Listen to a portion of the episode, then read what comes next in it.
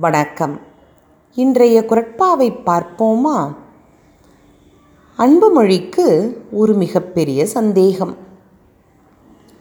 லட்டு இனிக்கும் எட்டிக்காய் கசக்கும். ஆனால் இந்த காவ்யா ஏன் எப்போதும் எட்டிக்காயை கடித்து கொண்டிருக்கிறாள்? அட அது மட்டுமா? இன்சொல் நன்மை தரும் என அறிந்திருந்தும் இந்த காவ்யா ஏன் கடுஞ்சொற்களை பேசுகிறாள்? நான் கடுஞ்சொல் பேசவில்லை எட்டிக்காய் கடிக்கவில்லை என்கிறாயா?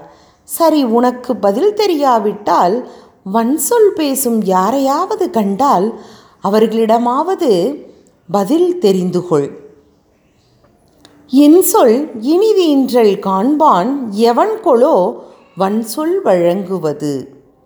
இன்சொல் இனிதீன்றல் காண்பான் எவன் கொலோ வன்சொல் வழங்குவது. நன்றி.